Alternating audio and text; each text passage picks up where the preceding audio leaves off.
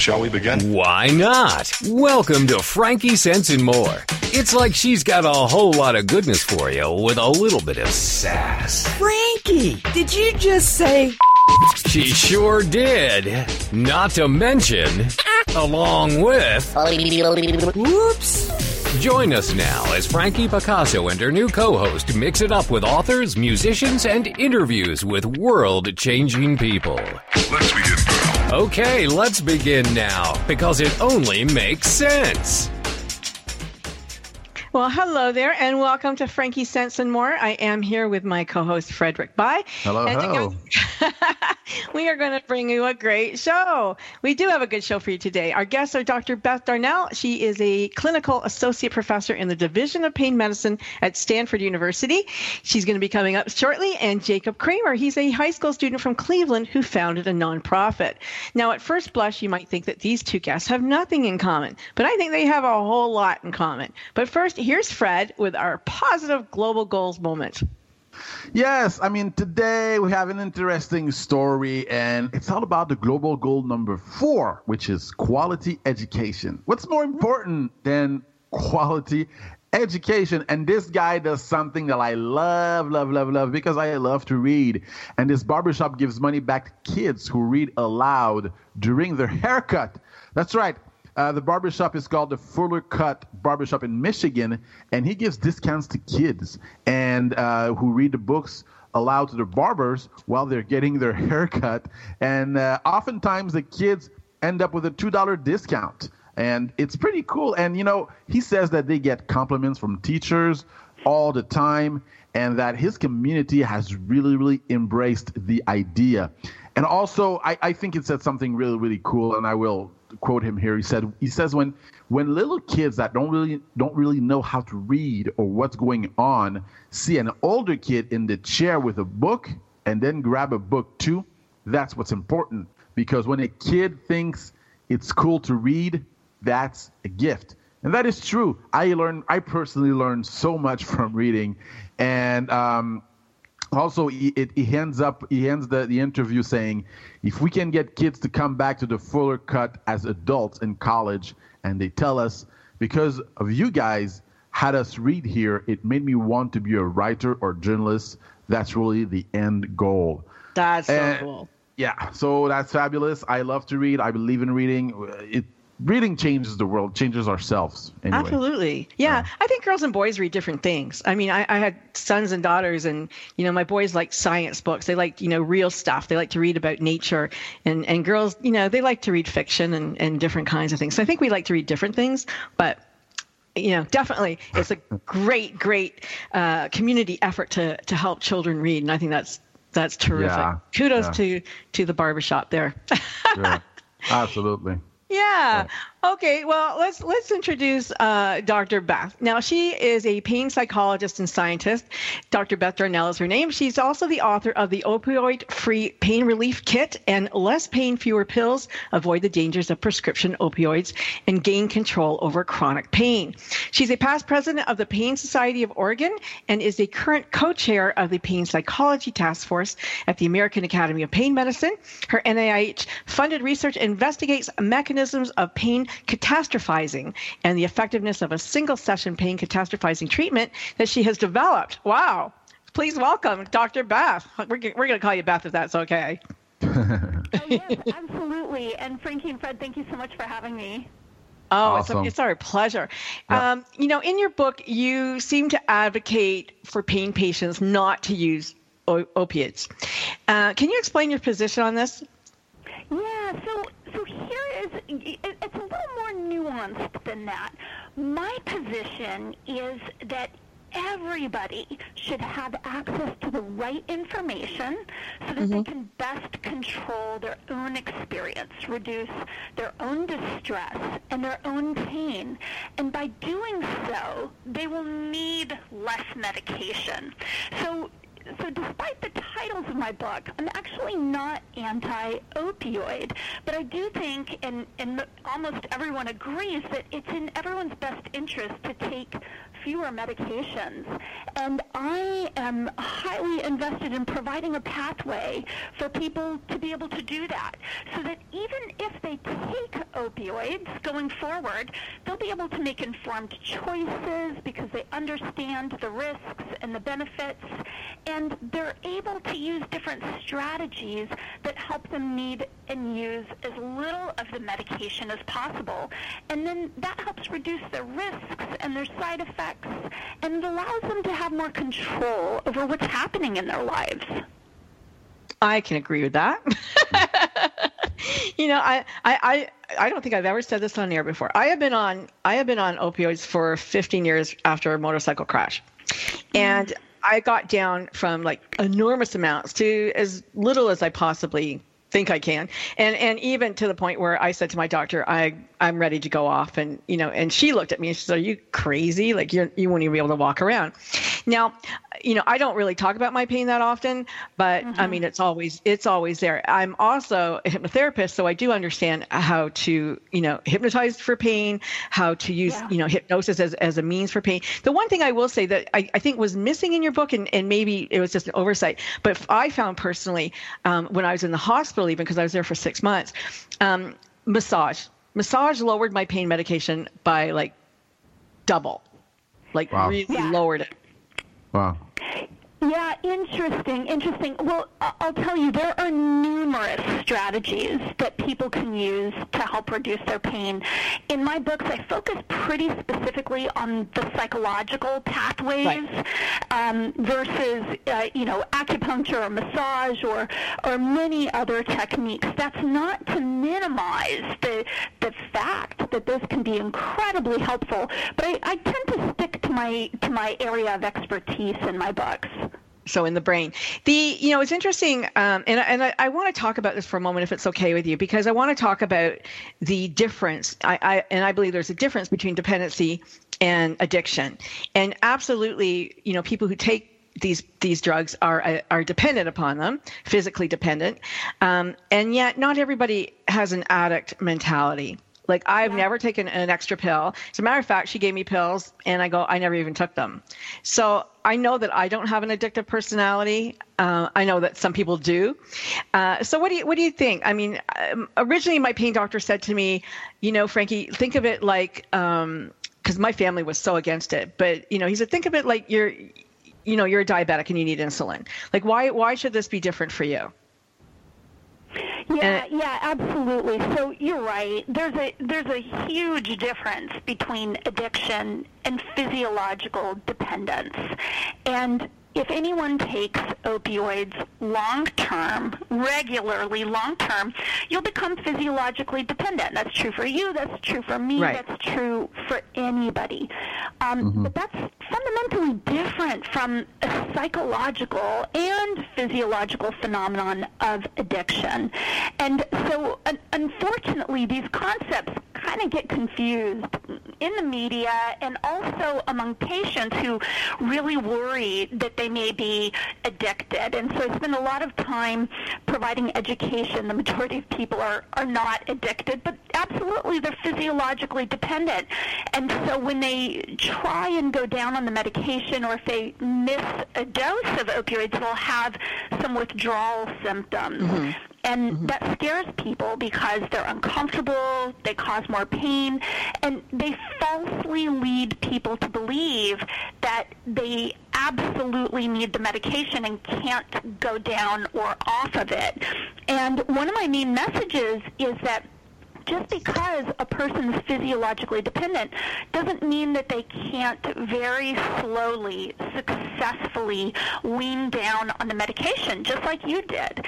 Uh, a lot I of think you did a people good job at that. End up tapering off of opioids very slowly. They prevent and avoid withdrawals, and curiously, interestingly, they discover that they often have less pain as they go down and off of these medications. That's such a critical message to get out to people.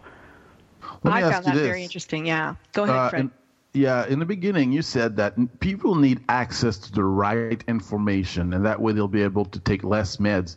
Um, i- i- where, because we're bombarded by information. A, where can they get it? How, how can they get the right Yeah, I tell you, information? Where can they get it? Question. And- and, and also- the entire uh, reason I wrote my first book, which is called uh, Less Pain, Fewer Pills, because I was working with patients day in and day out, chron- people with chronic pain who were taking opioid medication, and they would look at me, many of them upset, and they would say, if I had known uh, about the problems associated with these medications, I never would have started them. And they were talking about some of the negative side effects, you know, that they were very sleepy, that they had extreme constipation, that they felt stigmatized, that it was impacting their ability to do certain things rather than make it easier for them to do certain things, that they were having um, some depression or anxiety, that their hormones had changed. And what I realized was that there really wasn't a central place for people to discover all of the risks and consequences of opioid medication. And so that's why I wrote the book, and the whole first half of the book is just opioid education.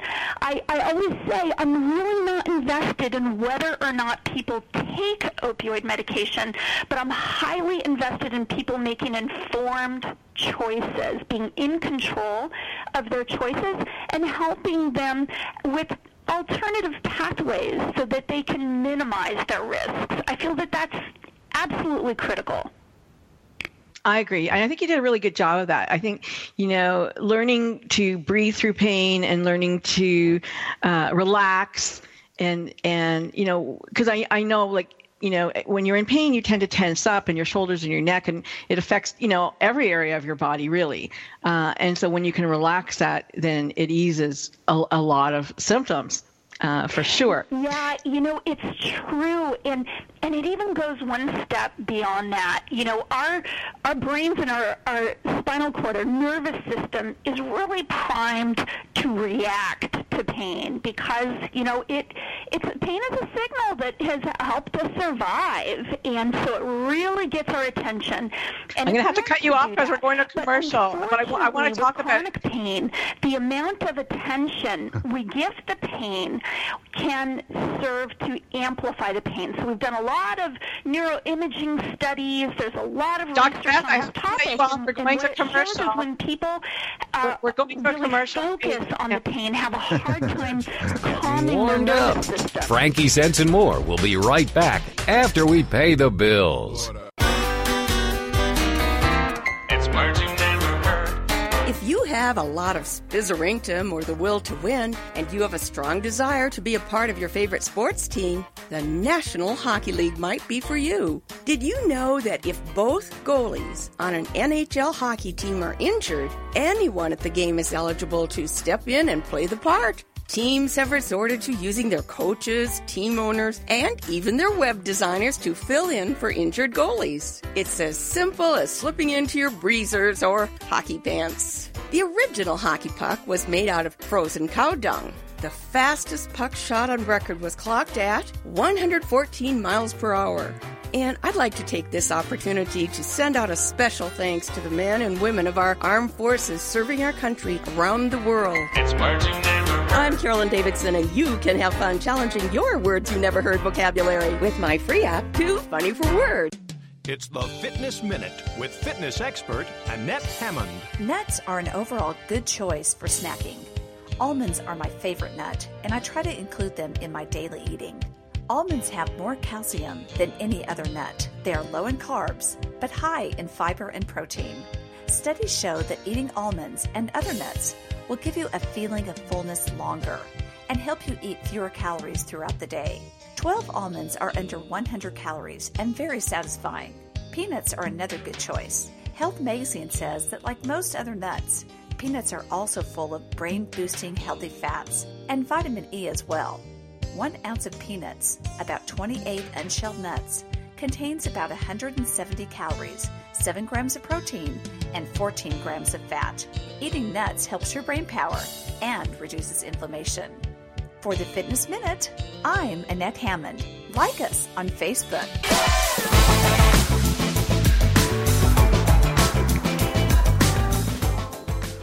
Okay, and we're back with Dr. Beth Darnall. We were just speaking with her, and Jacob Cramer's coming up in a moment. And of course, Frederick Bai is here. So we were just before we went off to our commercial break, we were talking. I, I believe we were talking about the, the psychology of pain and and um, you know how how those pathways and and does, is it, are you recollecting anything here?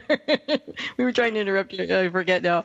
Um, uh, Fred, do you remember her last Frankie. words? I- Okay. You know, one Oh, of the things okay. that's, that's interesting to people is the fact that how we focus our brains, uh, our attention, and, and and how we're really attuning our brains can either make pain better or worse.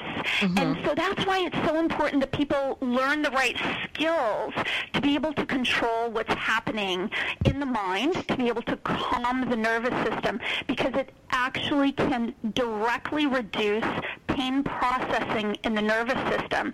And when we are able to reduce our own pain, we reduce our need and use of medication. And that's a really lovely thing for people to be able to learn and apply in their daily life.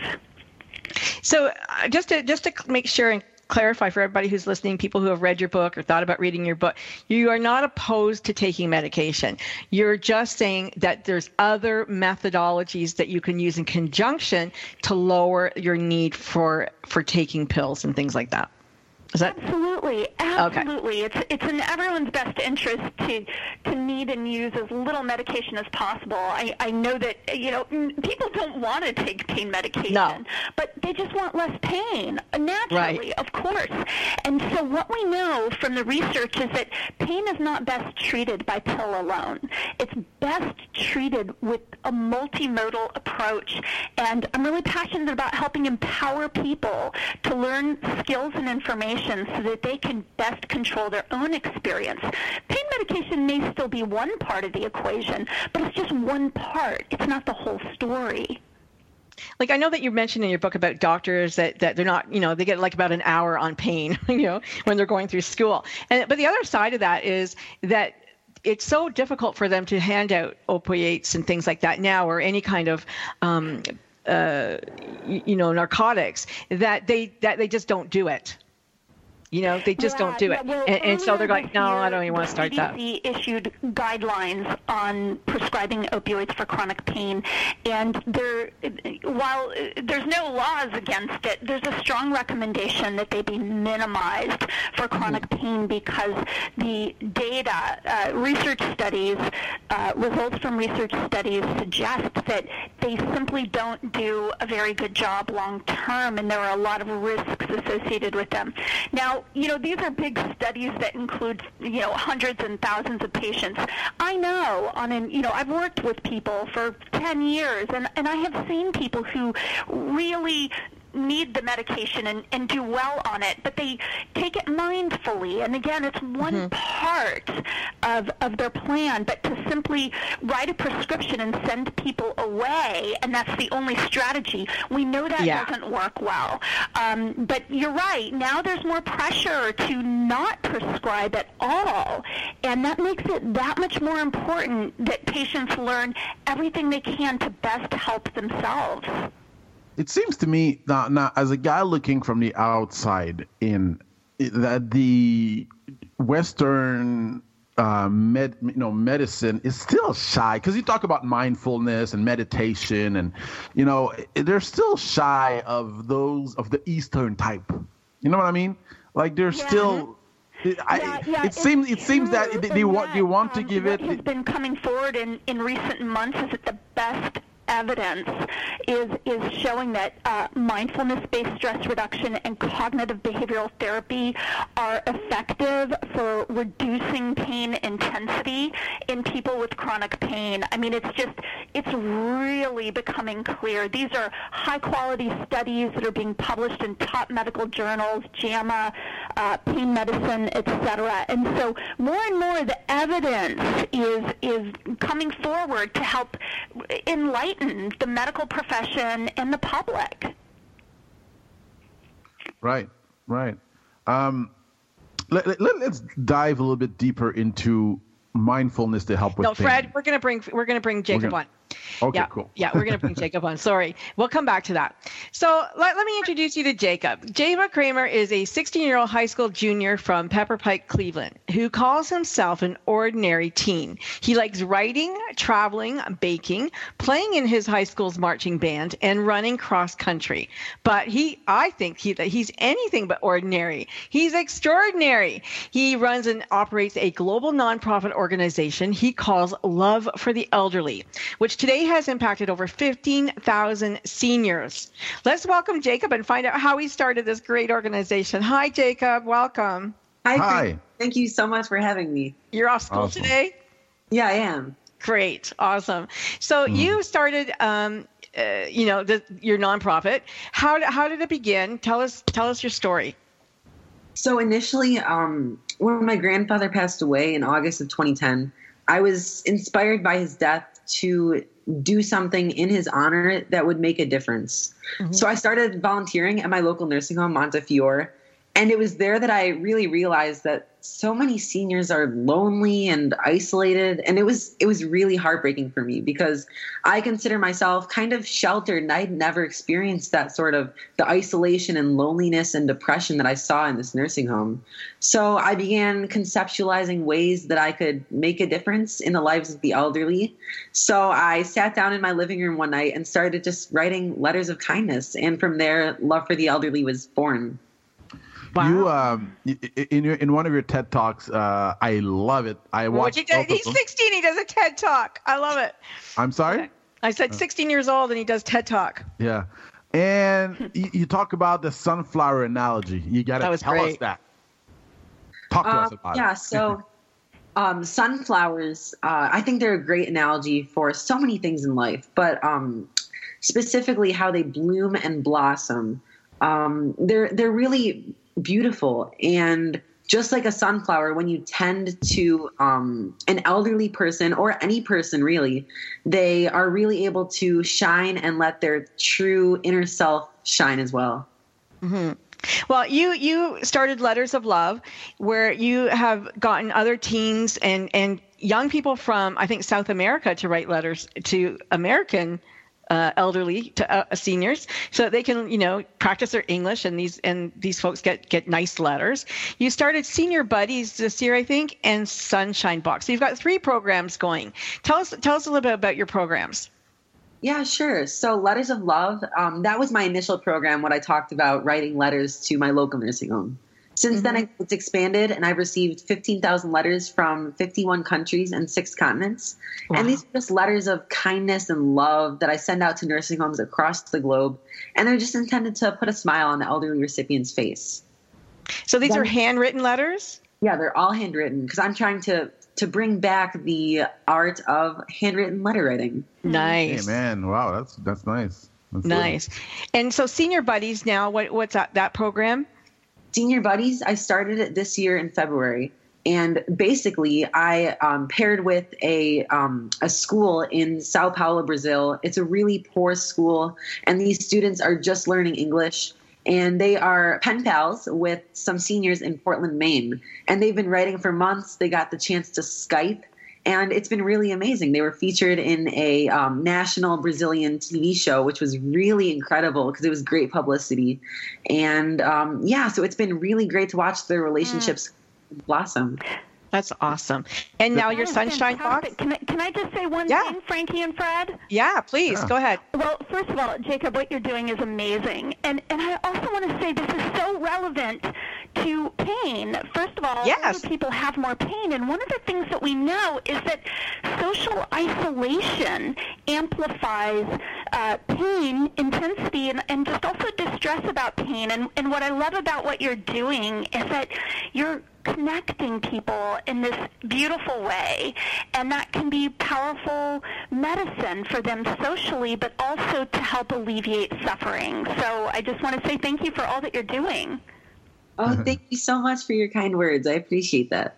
One I told you that there was a connection. one one topic I think that you're so right on point because my family is from Africa and my step fam- family is from the Caribbean and I'm I see the elderly over there compared to the elderly here. Mm-hmm. And you know, it's almost like here we lock them in the nursing home somewhere and we kind of leave them there. But when when they're over there, you know, in Africa or the Caribbean, man, the, the elderly people, they're the voice of wisdom. I mean, they're the when grandma speaks, you listen. You Yeah, know? totally. Um, so talk to us a little bit about that because I know you talked to us about you talked about it on your TED talks. Hello. About how we how, how we treat our elderly Yeah, the, the elderly in America versus the versus elderly in other elderly countries. other countries. Yeah, Yeah. so other countries, the elders are really regarded as like with the utmost respect, and they're really um, looked up to. And then, sadly, here in America and some other um, civilized nations, it's not. It, that's not the case, which is it's really sad and heartbreaking to me because it's just the way that our society runs and functions, and something needs to be done to change that. So Yeah. that's what all of my programs and initiatives try to combat to to bridge that gap of isolation and really make sure that the youngest and oldest populations are still connected and um, yeah Yeah. Okay, I know that you want to make sure we talk about Sunshine Box. Let's talk about that just before we go to our next commercial break, and then when we come back, we can talk about how these things are all funded. all right sure so sunshine box is um, it actually launched recently september 24th and basically i create these boxes of sunshine and they're filled with little goodies like um, some yellow neon sunglasses to make sure that you're never too old to be a little bit silly and a neon yellow stress ball with a smiley face on it um, to squish on hard days and i distributed those to one of my local nursing homes mcgregor and it got a hugely positive response. Lots of seniors were crying and they hugged me, and it was just really um, sweet and very well received. So I'm looking forward to expanding that program. So Um, everything in your Sunshine Box is yellow.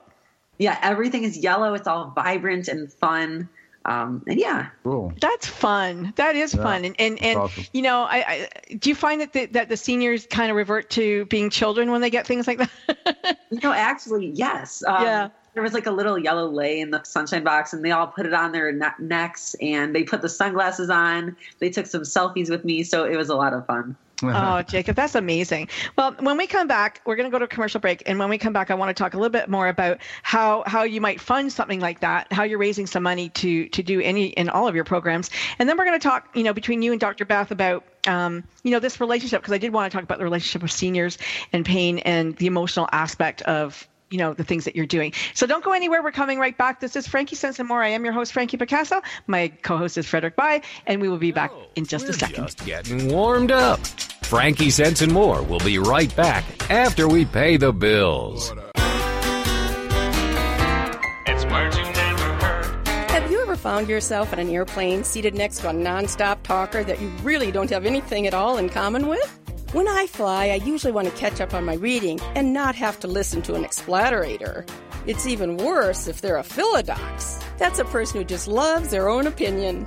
Well, now a Facebook app lets you choose your own seatmate before you fly. According to an article in USA Today, social media startups are bringing together compatible flyers before they take their seats. That's good news for people lovers, otherwise known as philodemics.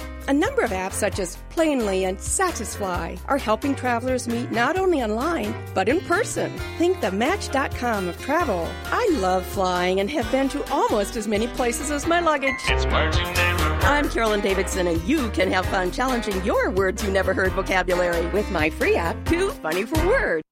It's the Fitness Minute with fitness expert Annette Hammond. Many men and women drink diet sodas almost on a daily basis because they have zero calories and are thought to be harmless. But the truth is, they are not harmless. The University of Texas found that people who consume just three diet sodas per week were more than 40% more likely to be obese. The artificial sweeteners that are in diet sodas lead to hard to control food urges later in the day. Another study by Purdue found that rats who were fed artificial sweeteners prior to mealtime took in more calories. Every once in a while, drinking a diet soda is fine, but if you're having them on a regular and even daily basis, it's time to switch to water or green tea. For the Fitness Minute, I'm Annette Hammond. To hear other fitness and weight loss tips, visit our website at AnnetteHammond.com.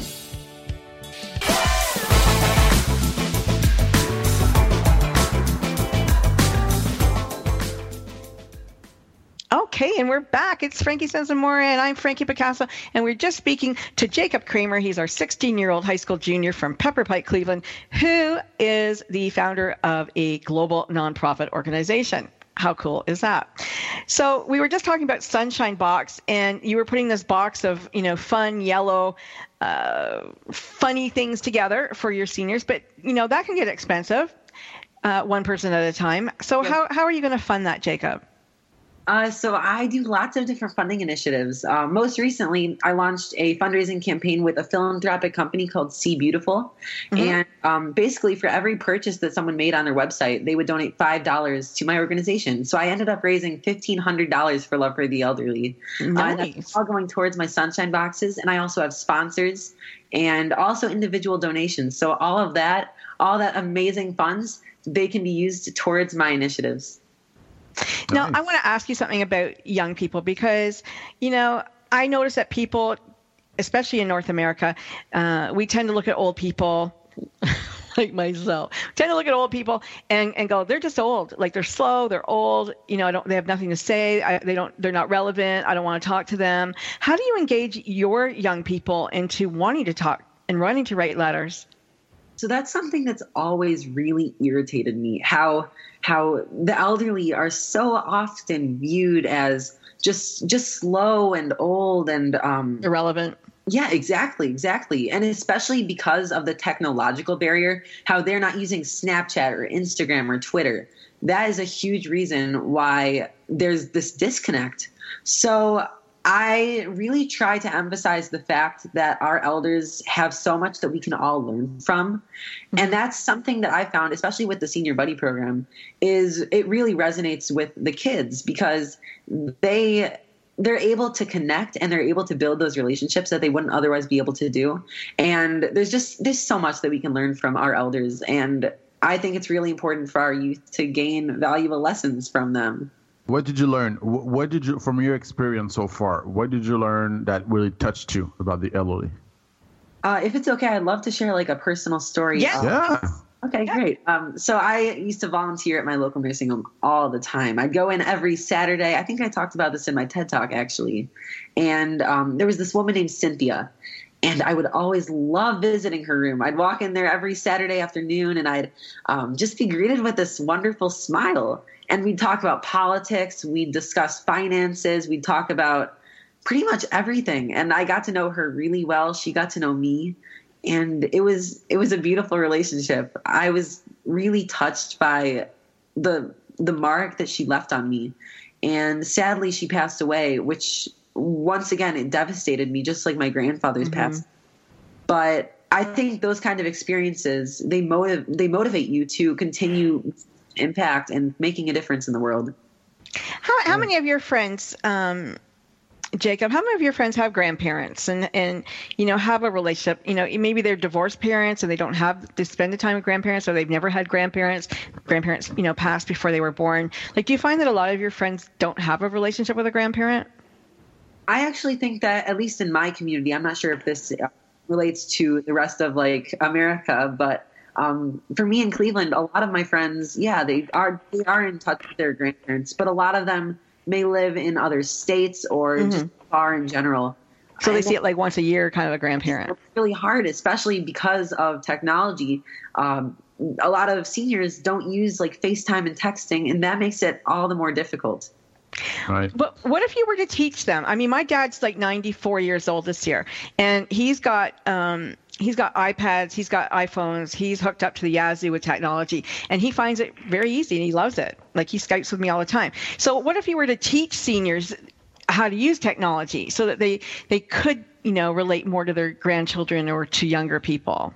Definitely. So that's something that I've been considering for a while now. And I'm thinking of hopefully pursuing that in the future and bringing technology to nursing homes and seniors because I know it's a great way to prevent isolation from happening and keeping them in touch with their loved ones. So, yeah, I'd love to do something with that um, sometime soon.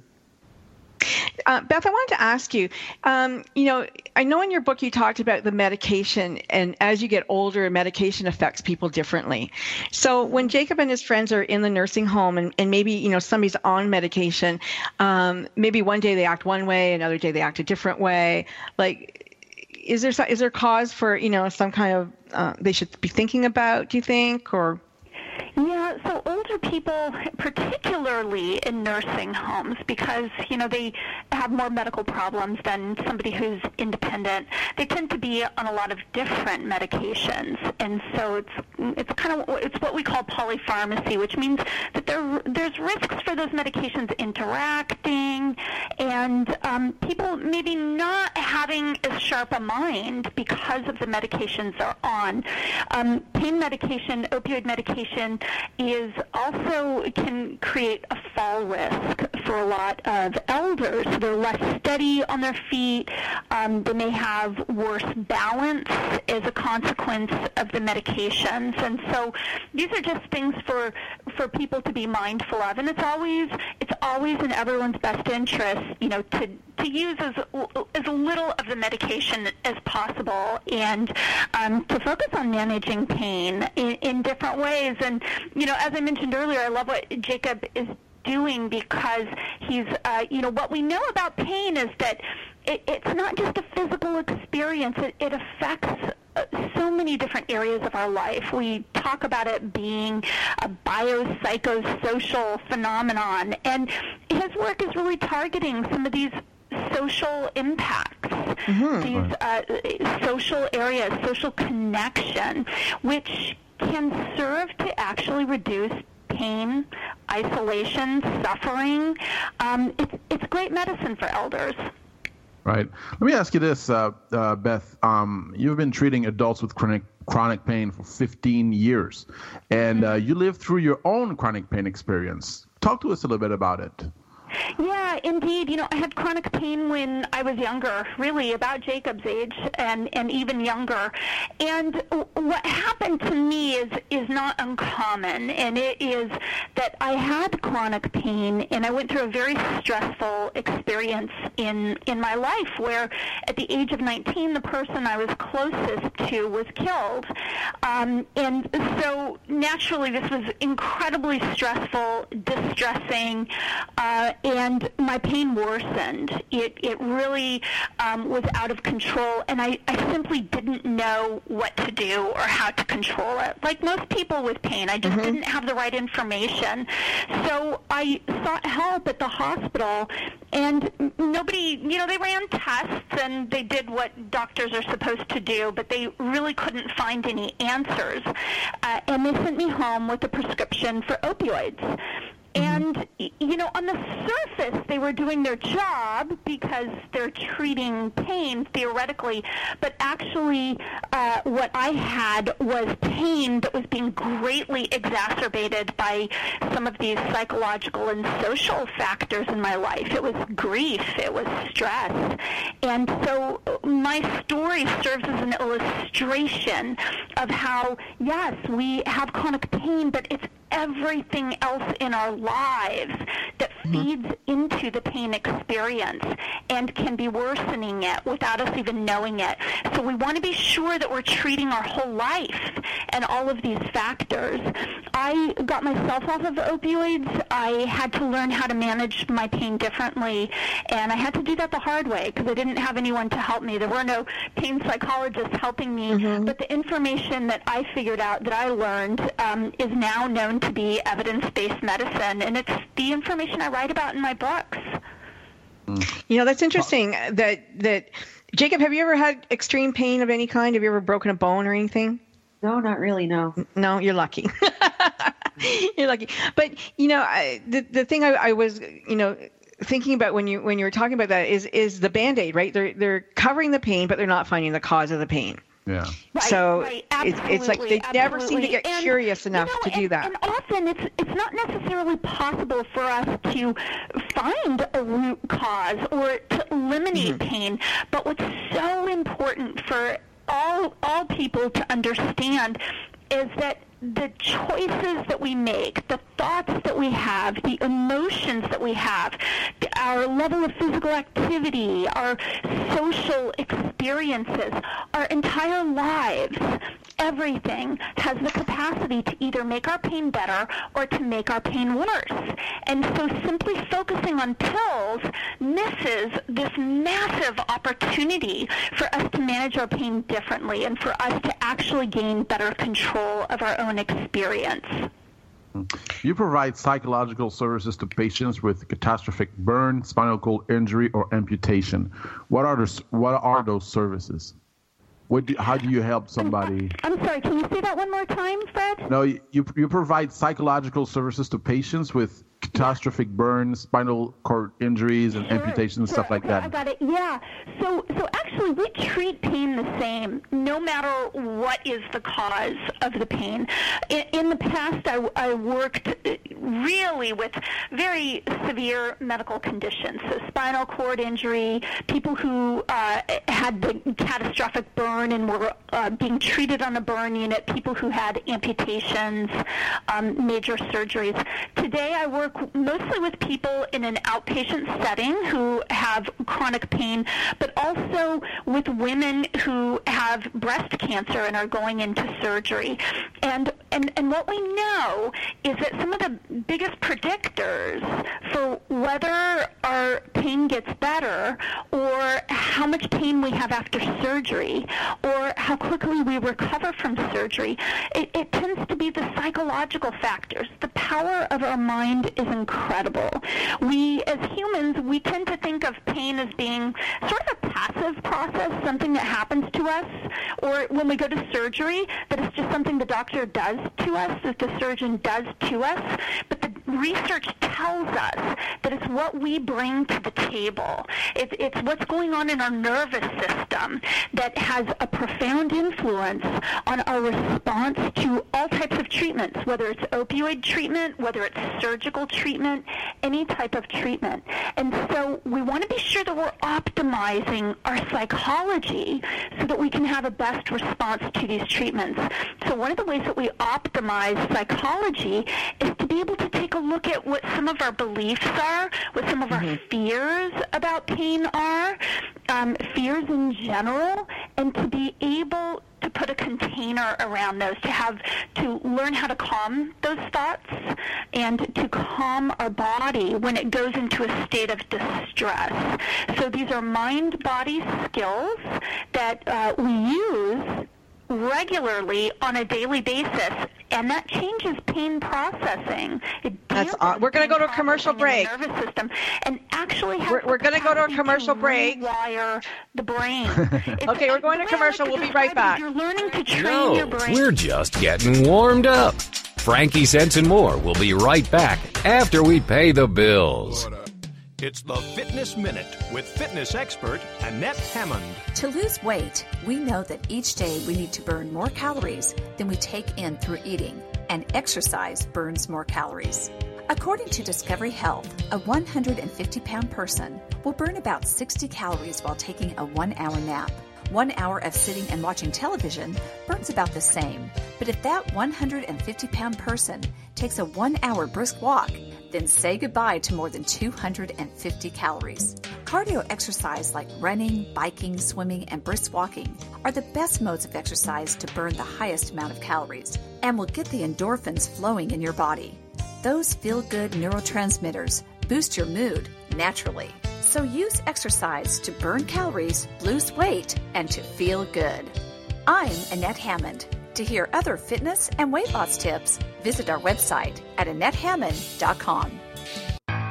This is the TogiNet Radio Network, radio with a cutting edge. It's words you never heard. By the time this show is over, you'll blink at least 30 times. The average person normally blinks about 20 times per minute, or 17,000 times a day. A faster rate usually indicates anxiety or emotional stress. What's the word for someone who blinks a lot? A squintifigo. FBI agents have identified a specific type of blink that they directly associate with stain. That's a person who tends toward deception and fraud. Attorneys, also known as pettifoggers, look for blinking when they have people on the stand. The eyelash flutter means they really do not like the question at all. Women blink more than men, but when a man blinks at a woman, he always appreciates a wink back. What's another word for flirting? Hazoku. It's words you never heard. I'm Carolyn Davidson, and you can have fun challenging your words you never heard vocabulary with my free app, Too Funny for Words.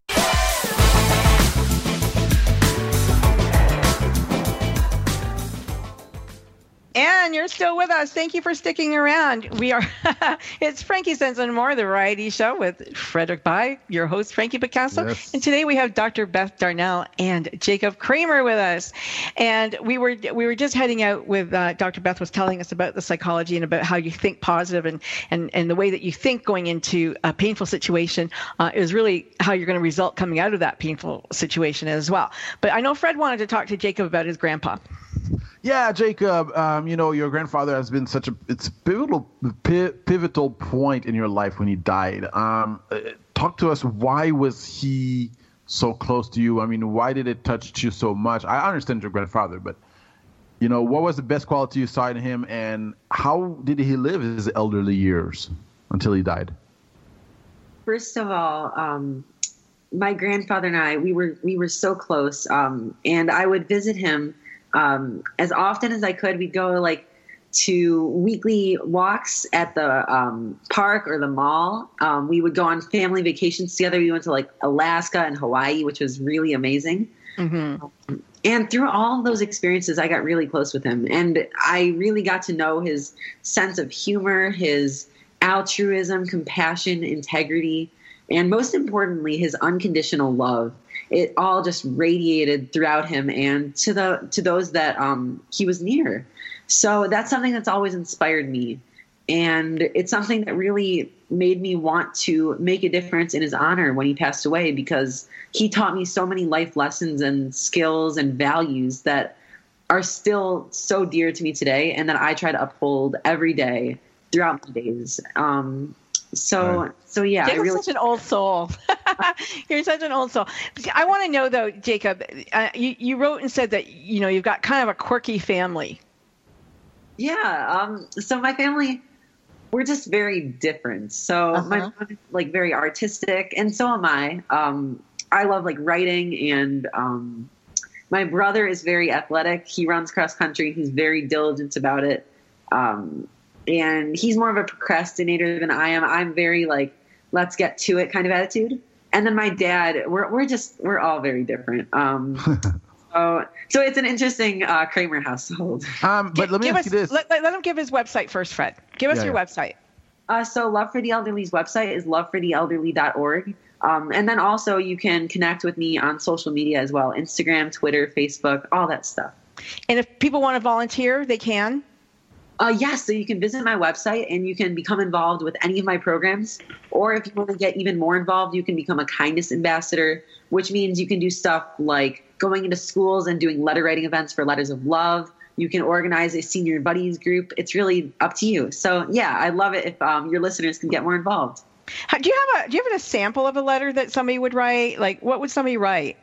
basically the letters are all they're really just kind-hearted words filled with love so um, they'll tell them they'll make sure that they're um, for, they'll, they'll they'll maybe include a joke or a riddle. They'll tell them about themselves their day their family and most importantly they'll let them know that they are loved. So the letters are really special and my favorite part about them is that they're all handwritten. So they're handwritten, and then are they just they're distributed, or do do, do the like would would I have a name of somebody I'm writing to specifically, or would it be just dear senior? No, the elderly recipients are all anonymous so really you're just trying to make it um, Oh, okay. without knowing who you're writing to. So, like a simple "dear friend" or "hello there" will suffice. Oh, okay. Right. Okay. Mm-hmm. That that yeah. Go ahead, Fred. And, and also, no, I was just going to ask the last part of, of the question I had was did he die surrounded by his family or you know what I mean or did he die the way you see a lot of elderly people die? Thankfully, I'm so glad that uh, he had all of us there with him in his final Awesome. moments, his final Ah. precious moments. So, um, yeah, and it kind of shows you just how valuable um, family and friendship can be. How old was he? Yeah. Um, he was, I believe, he was in his 80s. Okay. Is your grandma still around? Yeah, she is. Uh, yesterday, I was just at her house. We had dinner together. Um, nice. Yeah, so she's still uh, around and lively and healthy and just doing phenomenally. Oh, I'm glad Uh, for you. Beth, I, I wanna- it. Let's ask Beth her website first. Yeah. Uh, my website is bethdarnall.com, and we have some nice redirects. So, however you spell it, you'll get there. Uh, bethdarnall.com. Beth, um, you, you you mentioned uh, before the the break, uh, you were talking about you know the importance of remaining remaining calm with our bodies. How do you do that? Because what, what you talk about, what you talk about, is really about mindfulness. You know, it's really about psychological, as you said, as you said at the beginning at the beginning of the show. But how do you do this? How do you remain calm in your body in your body when you're so pain? Yeah, it, it's a great question. And so, what we know across the board is that it's less about what happens to us, it's more about our reactions to what happens to us that is so detrimental. And this is a particular challenge with pain, pain that is ongoing, because it's like it's our harm alarm and it's going off and it's going to get our attention and it's going to cause distress. And that's going to show up in a lot of different ways. It's going to show up as psychological distress. It could be anxiety, it could be fear, um, just general stress, and also muscle tension throughout our body. Our breathing patterns change. Um, we start to hold a lot of tension in our bodies. And over time, these become established patterns of thinking, of feeling, and uh, established patterns in our body. And what we know is that these established patterns prime the nervous system to actually have more pain. So it's incredibly important that we start to disentangle them, that we start to train our brain and our body away from pain. The relaxation response, relaxation skills are an incredibly powerful tool because they're so simple and anybody, almost anybody can do this. So hmm. we begin with some diaphragmatic breathing, use this regularly. It actually calms heart rate, it calms respiratory rate, and it dampens pain processing in the nervous system. So that's a key skill that people can use to calm themselves when they're in pain or in distress.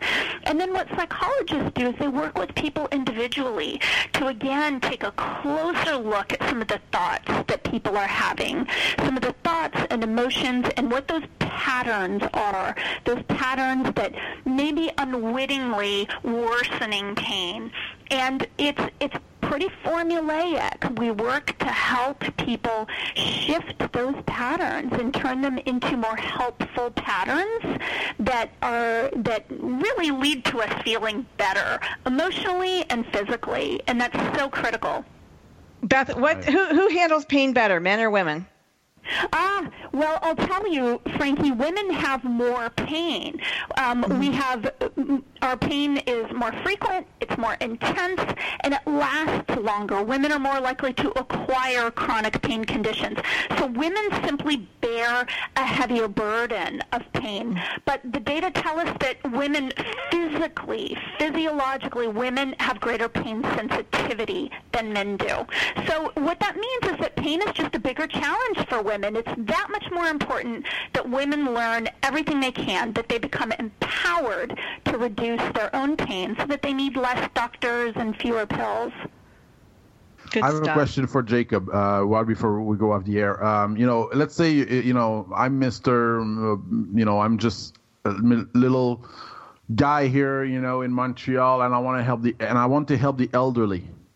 Uh, what can I do? What what some of the ideas do you have that somebody can do without not necessarily through the internet, but just what can they do to start helping the elderly right now?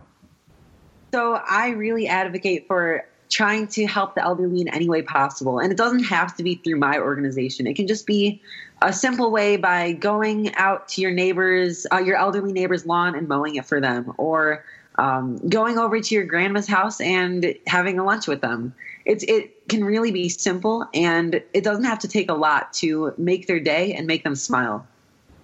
Right, right. You like to cook. What do you like to cook? Um, well, actually, I love baking, and I bake. Um, yeah, baking. So I bake cookies and cupcakes and uh, pretty much everything, and that's a lot of fun. Um, my uh, my house always has lots of sweets. So All the mothers who are listening to this right now, they're gonna We're want all to. going to Jacob's house. Yeah. exactly. Perfect little boy. Yeah.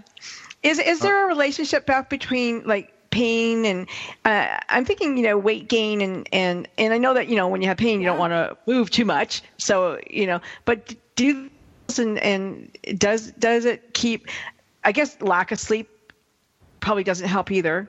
We we've only got three minutes left in the show so maybe if you can tell us quickly. No question. So, it, our weight, greater weight, is associated with more pain, and there's a couple of different reasons for why that's the case. So, if we if we weigh more, it just puts more stress on different areas of our body. So, think about back pain. If we carry a lot of weight in our middle, that's going to put stress on the back. Um, But also, the foods we eat can have an impact on our pain. So, foods that are associated with inflammation, like sugar and um, those, you know, we know that inflammation is associated with greater pain intensity. So, there are several books on the market that are, you know, focusing on the anti-inflammatory diet as a pathway to improve pain.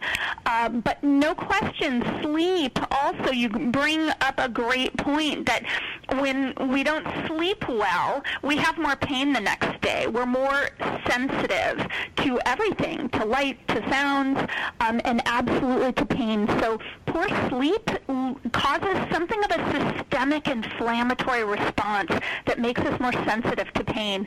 And this is Well, thanks. problematic because if you talk to anybody with chronic pain, they'll say, yeah, I sleep really poorly because of my pain.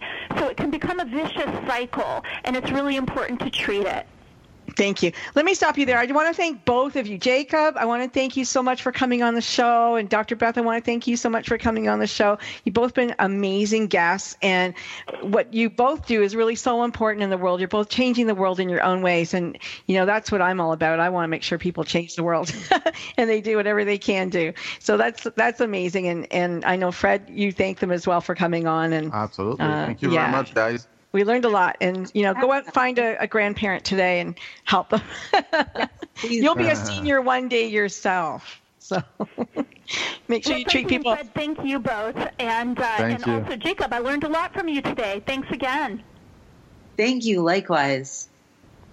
all right well we're, we'll be back here next week fred and i and we'll we'll have uh, a wonderful singer. Cerise is coming back. You met her a, a couple of weeks ago because her son was autistic, but she's actually an amazing singer. So she's going to be coming back with us.